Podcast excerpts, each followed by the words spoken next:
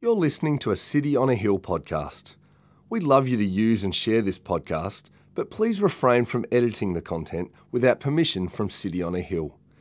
If you'd like to know more about our church, or if you'd like to donate to the work of City on a Hill, please visit cityonahill.com.au.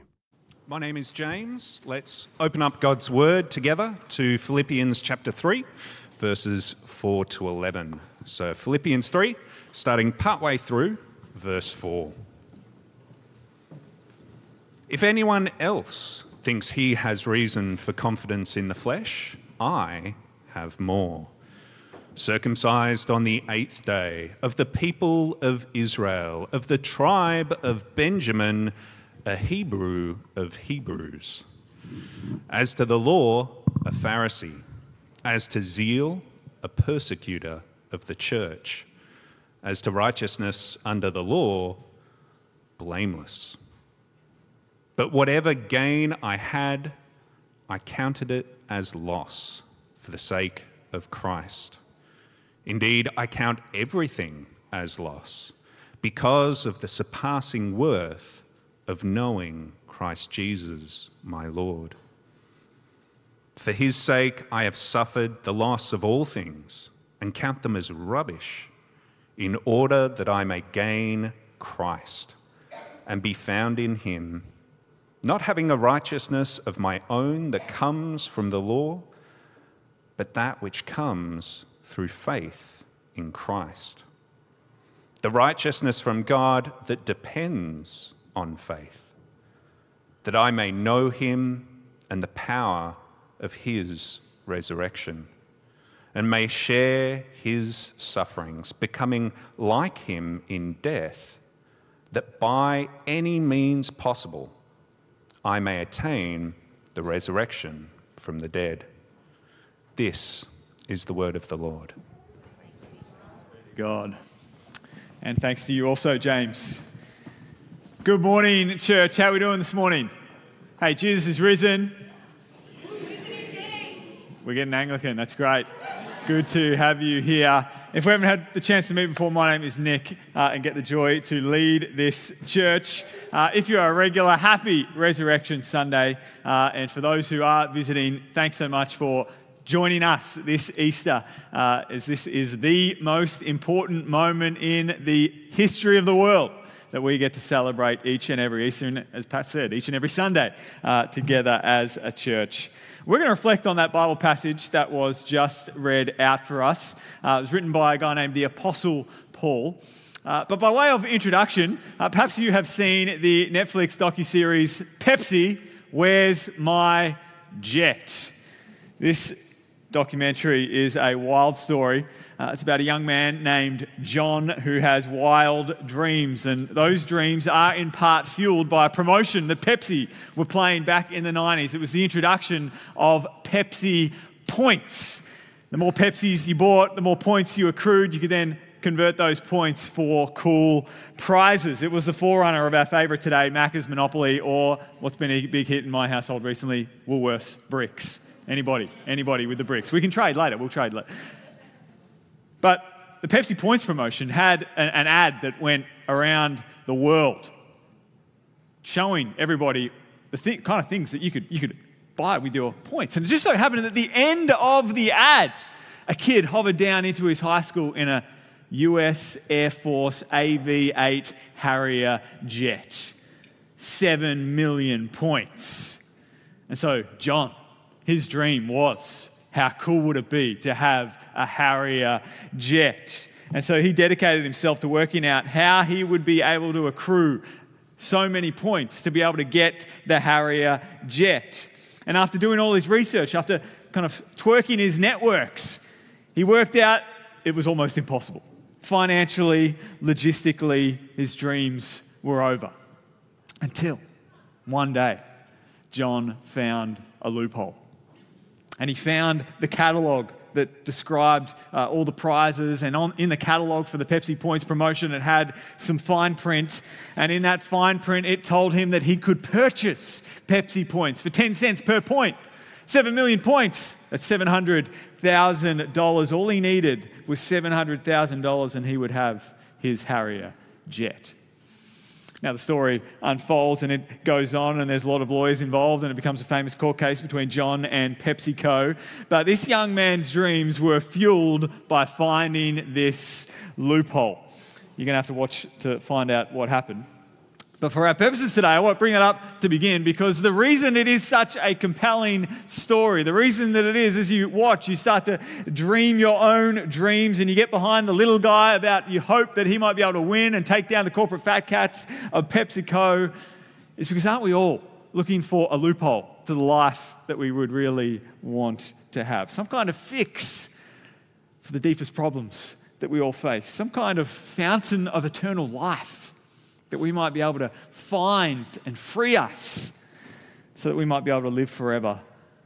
Or some kind of moment in history that might exist as a bit of a, a doorway into a new world that might lead us out of this mundane, ordinary mess that we're in into true goodness, true life, true joy, true eternity. Well, welcome to Resurrection Sunday the resurrection of Jesus today.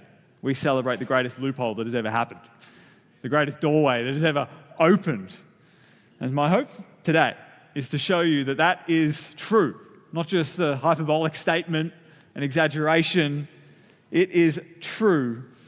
And true to our theme this week, the way that I'm going to unpack that is by looking at his story and our story. The resurrection of Jesus is a, wild story. And we as humans love stories like Pepsi, Where's My Jet? We love stories because we're so compelled by them. And we start to shape our identity and our self understanding around the stories that we buy into and that we are inspired by and that we take examples from. Philosopher Alasdair MacIntyre says, I can only answer the question, What am I to do? if I can answer the prior question of what story or stories do I find myself a part? And it just so happens, if you didn't know already, that the Easter story, the story of Jesus' life, death, and resurrection, the cross and the empty tomb, that there are two and a half billion people around the world right now that would tell you that that story is the one that has most informed their life. That story is the one that has most shaped two and a half billion people today, and it's given us the answer what am I to do with my life? Today, I want to focus in on just one person's story of transformation. We read from a book that he wrote, the Apostle Paul, who wrote that book, Philippians, from the passage we just had read out for us. And I want to focus in on the story of what happened when he met the risen Jesus, when he encountered the risen Jesus and his life was completely upended. For those who don't know, Paul was uh, around in the first century uh, at the time of Jesus and in the years and decades following. Uh, and he was a member of the first century Jewish elite. One British author says that Paul, more than any other single person, has made us what we are today. So he's been very influential. And his story has shaped the world in remarkable ways. He is perhaps the most influential Christian who has ever lived. Yet through his story, we see a window into our own that I hope you'll see today. On Friday, we heard the story of the cross, the three crosses, in fact. Those two criminals hung beside Jesus with varying responses one of rejection and one of repentance leading to redemption. But Paul was not like those guys on the cross. Paul, rather, was a very religious man. He was a Pharisee. And what we would deem as a bit of an insult today to call someone a Pharisee back then was a badge of honor. That you were in the, the highest echelons of religious life in first century Palestine. Paul himself was trained and educated under some of the most impressive scholars and religious elites in his day. He would actually go on to write most of the New Testament letters. But we have this one that we'll focus on today, this one little passage where he details the difference that the resurrection made in his life. And so let's talk about the story of Paul, and through it, let's unpack that little passage for us. What he says starts out this way at the end of verse 4 in chapter 3. If anyone else thinks he has reason for confidence in the flesh, I have more. Circumcised on the eighth day of the people of Israel, of the tribe of Benjamin, a Hebrew of Hebrews, as to the law, a Pharisee As to zeal, a persecutor of the church, as to righteousness under the law, blameless. And so he tells us how great his spiritual resume is. He wants to show off his religious bona fides. And we should all be very impressed as we hear of this guy. This guy had good reason to be confident in his morality, in his discipline, in his pedigree, and in his lineage. Spiritually and socially, he was at the top of the tree. And he even, did you notice, had under his belt that he was so passionate about God that he went and killed others who were heretics, according to him, Christians, those who actually believed that Jesus rose from the dead. He went around participating in their capture and in their death. When Paul weighed up his life against the standard of God's holiness, he could look at it and say, hey, I'm blameless. But then something happened one day for Paul, just when he was on his way to go and persecute more Christians. The Bible tells us what happened elsewhere in the book of Acts. It details the beginnings of the early church. And in chapter 9, we meet Paul. And it says that as he was on his way to Damascus, so that he might be able to capture more Christians, a light from heaven shone around him. And out of the light beamed a, a voice that he heard saying, Paul, Paul, why are you persecuting me? He's going to go persecute Christians who are living in Damascus. And Paul cries back, Who are you, Lord?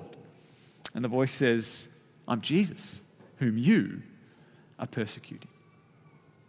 And so Paul encounters the risen Jesus. That same Jesus who was crucified, that same Jesus who was dead and buried, that same Jesus, he's now alive, risen from the dead three days later. Now, Paul wasn't the first one to encounter the risen Jesus. We have records of all the others who did, and Paul himself says that even some 500 people came to see Jesus in the flesh in the days following his crucifixion. And this encounter that Paul has with the risen Jesus completely transforms him. He's on his way to go kill Christians, and yet we know at the end of his life, Paul's the one who himself would be one of those Christians being killed for his Christian faith. Now, Paul tells us how this might have happened. He says in, in verse 7 but whatever gain I had, I counted as loss for the sake of Christ. Indeed, I count everything as loss because of the surpassing worth of knowing Christ Jesus, my Lord. For his sake, I've suffered the loss of all things and count them as rubbish in order that I may gain Christ. And so the resurrection, resurrected Jesus completely changed Paul. And we know that because of Paul's stature in the community, because of all the boxes he had already ticked, because of the religious game that he had been participating in, it's not as if Jesus came along to try to make Paul more religious. No, he already had that covered. Rather, Jesus came along to show Paul what truly mattered. Paul was moral already, Paul was disciplined already, Paul had all his religious ducks in a row. But Paul came to see that the resurrection is the loophole for life that the resurrection showed him the story of reality, made him understand what was truly valuable. And so it made him come to this point where what he was leaning on completely shifted, where he found his confidence completely shifted. It no longer confident in the flesh, in all that he'd performed, in all that he'd done, in all that he had achieved. Rather, he was now confident in the resurrected Jesus, confident in what Jesus had done for him. He goes so far that he now counted everything else as dung, as rubbish, not just as worthless, but as worth something negative, something bad. That it's a loss to count confidence in himself when compared to Jesus. Now, just like Paul, all of us have our own stories that we are writing with our lives. I'm sure all of us here, we're, we're trying to live the best life that we possibly can in the here and now. Now, I've heard another, uh, a funny story before uh, about a man who was looking for a job. Uh, and this man was a bodybuilder. Uh, he spent a lot of time in the gym, and so he was, he was big, he was swole, uh, he was uh, muscular, but he was out of work. And so he got to the point where he was so desperate, he actually saw that there was an advertisement for a job at the zoo. And so he thought, hey, job at the zoo, that might, that might, might be interesting. So he went along to find out about this job at the zoo, and to his horror, uh, in the interview, he, he, he, got some clarity on what the job actually was. The, the job had run, uh, the zoo had run out of monkeys, and so they needed someone to don a monkey suit because there are a lot of schools coming in the, in the next week to come and, and look and, and be entertained by the animals, but there were no more monkeys, and so the guy was desperate. You know, he needed an income coming in. His gym, gym membership was, was up for expiration. He needed to keep it going.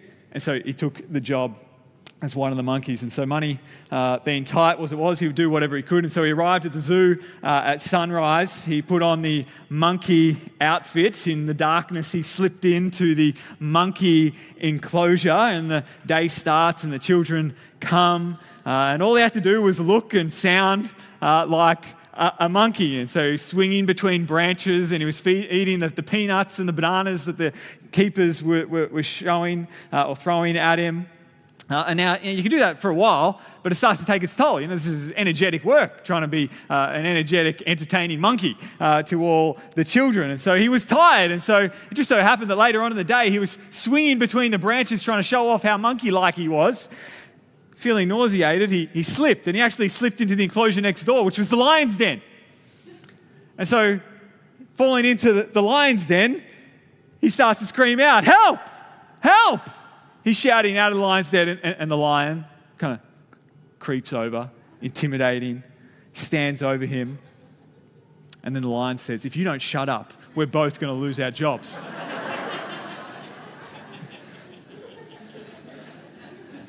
That's a funny, farcical story.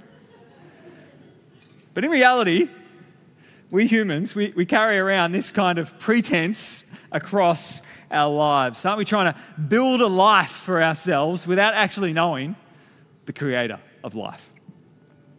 We're trying to moralize on life in our world today without actually knowing the moral law giver.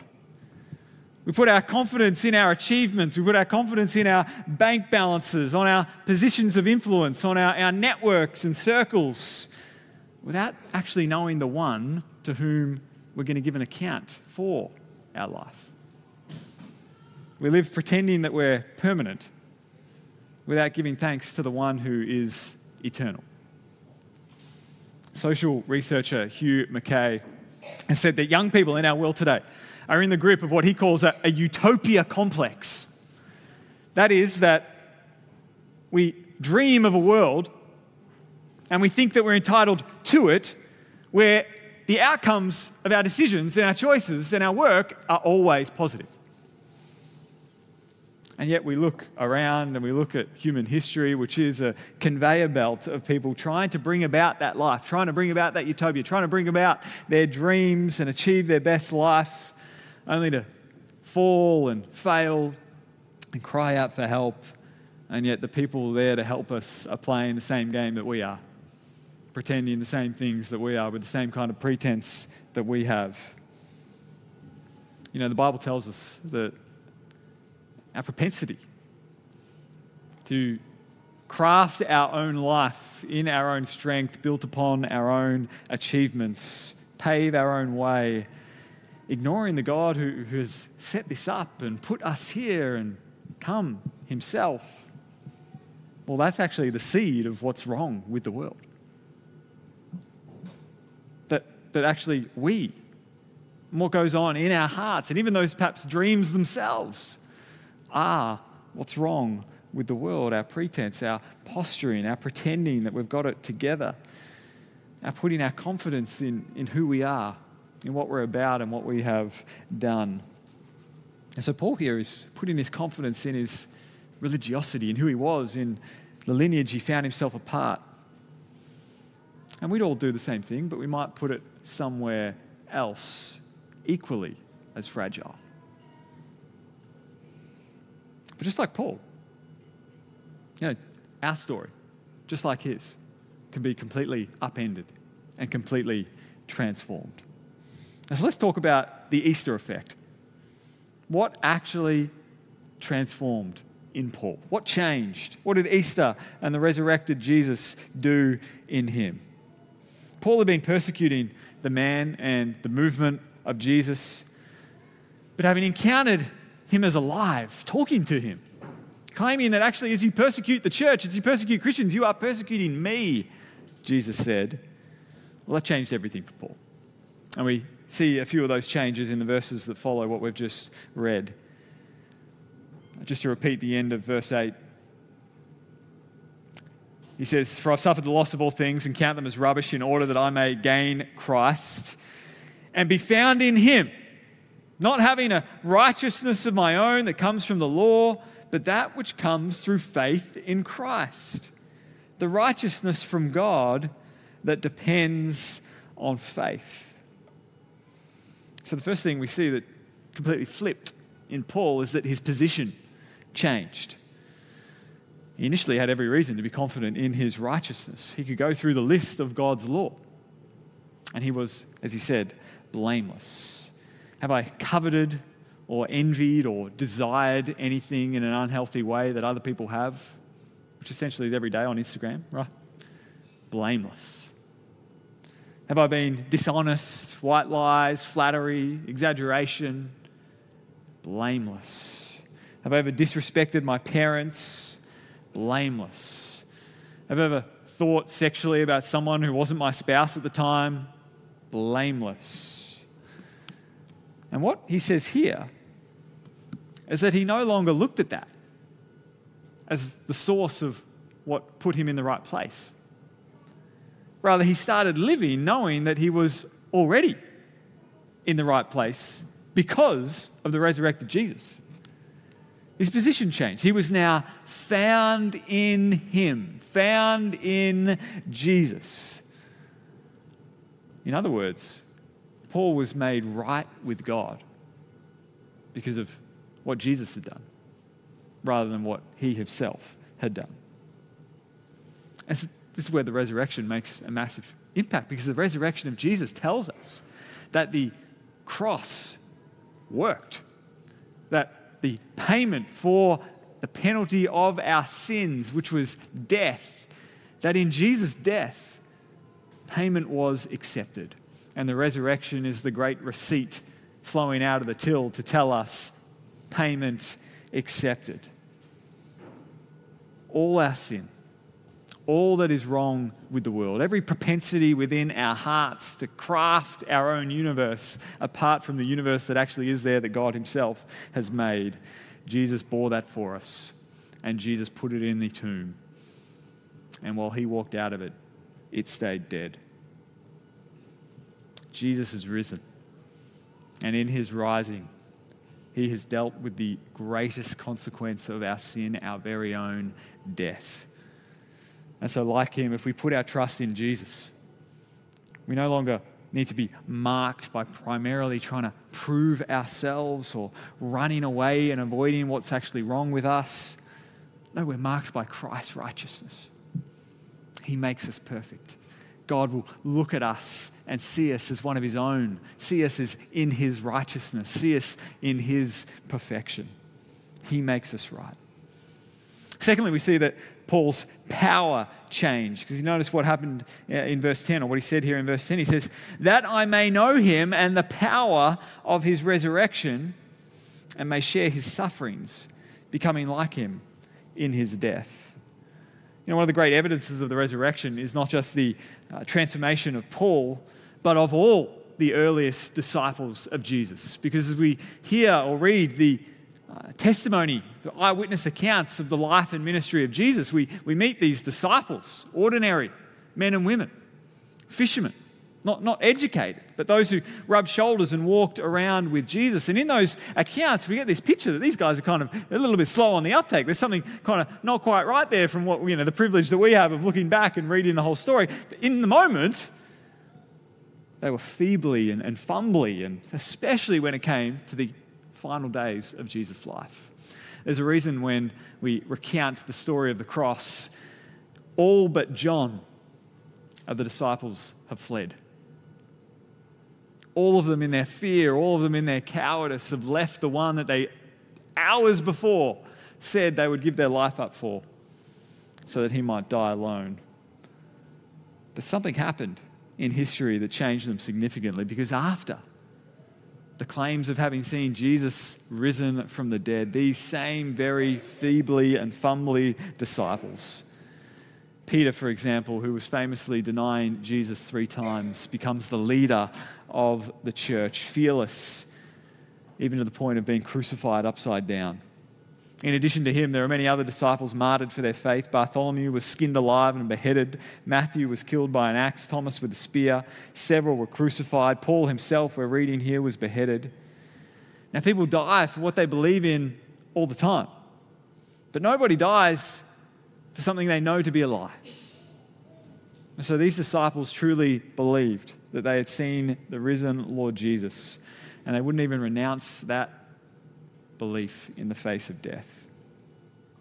Now, speaking of Harrier jets, I uh, am intrigued and um, always interested in hearing stories of, of air crash investigations. And whenever you hear one of those stories, you always hear about how, hey, everything's going to become clear once we find the black box. You know, the black box is the little thing in the cockpit that has all the info about all the information about the, the where the flight was going and what happened and what, what went wrong. And, and apparently, it sounds like the, the black box is, is completely indestructible because no matter what, how the crash took place or what happened, it's always like, let's just wait till we get the black box. And you hear that and you think, hey, here's an idea. Just make the plane out of the material of the black box. Does anyone have some money to invest in it? Like, let's just make planes out of black box stuff and it will be indestructible. The plane will always be able to be found. Now, what happens in the resurrection is that for Paul, the, the resurrection started to fuel him, it gave him a power to endure suffering. It, it, it essentially armored him in black box material. And no matter what he went through, and he went through a lot, because he knew that Jesus had risen from the dead, he was going to be with God. He was forever free even now. There was nothing that mere man could do to him because of the power of the resurrection that drove him. Though one day all these disciples would die, they never really died. They were just transported to where they really wanted to be. Elsewhere in Paul's writings, he tells us that the same spirit that rose or raised Christ Jesus from the dead lives in all those who put their faith in Jesus. And so, just like him, if you're here today trusting in Jesus, you can know that same power. That same power that doesn't promise to help us avoid the suffering that Jesus endured, but know that we might enter into that similar suffering and use it as a tool to get out of it what we really want to be like Him, to be shaped like Him, to be made like Him, to be formed like Him.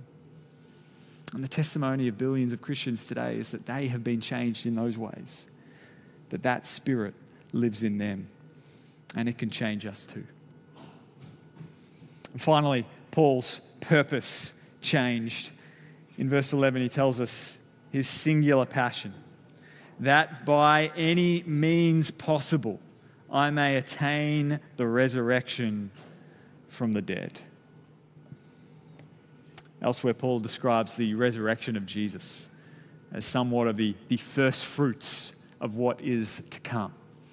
And by that, he's, he's in an agrarian culture. He's, he's, he's telling us a farming term, this concept of the first fruits, that if you're, going to grow any kind of fruit, the best day of the year was when the harvest began, the first day of being able to pick those Royal Gala apples, the first day of, of being able to taste what it was that you had sowed months earlier. And it was that first apple that was the juiciest and the tastiest of the harvest. But it was also an indication of how the rest of the harvest was going to turn out. Would it be juicy? Would it be tasty? And that's what happens with the resurrection. Just as Jesus rises from the dead, we're told that, that hey, this isn't the end. This isn't the one final moment. No, this is just the beginning. This is the first fruits of what is to come. The start of a new humanity, the start of a new creation. And so Paul looks forward to one day when what happened to Jesus is actually going to happen to him. That he might attain the resurrection of the dead. And the Bible says that it's going to happen to all of us. That because of Jesus, death doesn't get the final word in our world. That because of Jesus, suffering isn't the most significant force in our world. Because of Jesus, we find this new purpose. We can live for Him, we can start pursuing Him. And that purpose that's been put into the heart of Christians all around the world because of the resurrection, it has borne a lot of fruit already in our world today, where we reap unknowingly in the 21st century the benefits of it in our Western world. There's been many social effects. A new dignity given to women in contrast to the classical culture, self denying healthcare, particularly in the face of plague, a respect and dignity for life and the individual, a focus on family, health, and growth, a, a radical change straight after the resurrection for those who were worshipping Jesus, from worshiping on the Sabbath to worshiping on Sunday. Christians drive all of that because the resurrection allows us to know the outcome of the future. And so let's get our hands dirty today. But more than that, more than just social changes, the purpose of Paul was to be raised with Jesus. Eternal changes, spiritual, life giving changes. And Jesus' resurrection was the great proof that that was going to occur. So, Paul, in that spontaneous meeting on the road to Damascus, he finds this loophole for new life. And his life radically changes. changes. Just like his story, you and I can experience those same changes. In the resurrection, we can have our position changed, to be found in him, to receive a life that uh, means that we no longer need to work for it, need to prove ourselves, but rather receive the perfect, accepted payment of Jesus' life, death in our place for us. We can have our power changed. Instead of trying to uh, avoid discomfort and craft the most convenient or comfortable life possible, we can find a power outside of ourselves to endure true life, to endure real life, a life that drives us where nothing need be hopeless because Jesus is creating a new world and starting with us. And we can have our purpose changed. We have in Jesus' resurrection an offer put to us. Do you want to live again? Do you want to be born again? Do you want to rise from death? Jesus says that if we accept that, and we will never perish, never taste death, but even though maybe physically dying, we will rise again. And so, this is the effect of Easter that you and I don't just get to hear about this resurrection life, but get to experience this resurrection life. And you can know this for yourself by trusting in Jesus. That means that you might believe that when Jesus died, he actually was thinking of you. He actually died for your sin. And that when he rose, he rose as a savior over your sin and death. And as we believe that, like Paul, we turn our lives around. That God's power empowers us to be turned around and transformed living for him. So that when we meet the resurrected Jesus, we might count everything else as rubbish, everything else as loss in comparison to knowing him. And so let me encourage you if you're here and you haven't yet considered Jesus, consider my words today. Consider Paul's words today, his story, and how that might impact your own story. The resurrection needs an answer. The resurrection asks us to make a decision. The resurrection forces us to come down off the fence and see and encounter the resurrected Jesus and embrace him as our Lord and as our Savior, or to ignore it and continue crafting a world for ourselves. In a moment, I'm going to pray. And uh, whether you're a regular here or whether you're a visitor here, I'm going to pray for you. And so I'd love in your hearts, in your heads, uh, to pray along with me. And then after I've prayed, I'd love to continue that conversation with you after. Maybe you came with a friend, maybe you came with a family member, uh, whoever it was, do continue that conversation about Jesus. As Pat said, we exist to help you uh, know Jesus and make Jesus known. And so we want conversations about Jesus. But let me pray that the resurrection might make the same transformation in your life and mine today. Almighty God, we praise you for the resurrection of Jesus. We thank you that you have shown us the power over death by entering into this world that you have made, this broken world, this world that uh, seems like uh, it has won over us in death. And yet you have come to conquer our great enemy, death itself. And so we ask now, Lord, that that same power you, Lord, who conquered death, would enter our lives today. Lord, I pray particularly for those of us in this space who are only now reflecting, only now coming to be confronted by uh, the reality of the resurrection. Lord, would you help us know you as not only Lord over death, but Lord over our lives. And so we repent of how we have fallen short and turn from you. We repent of how we have concocted worlds and universes in which you don't exist. How we have crafted our life with ourselves at the center. And we ask, Lord, that like Paul, you might enter into our lives in such a profound way that you would disrupt us and turn us around. The ways that we are walking, the direction in which we're going, Lord, would you come by your Spirit and capture our hearts and help us see that in you, our position can change, that our power can change, and our purpose can change. Lord, we need you, and we know that in the resurrection, you offer yourself to us. And so help us to trust in you and to keep on trusting you. In Jesus' name we pray. Amen. Thank you for listening to our podcast. If you'd like to know more about our church, or if you'd like to donate to the work of City on a Hill, please visit cityonahill.com.au.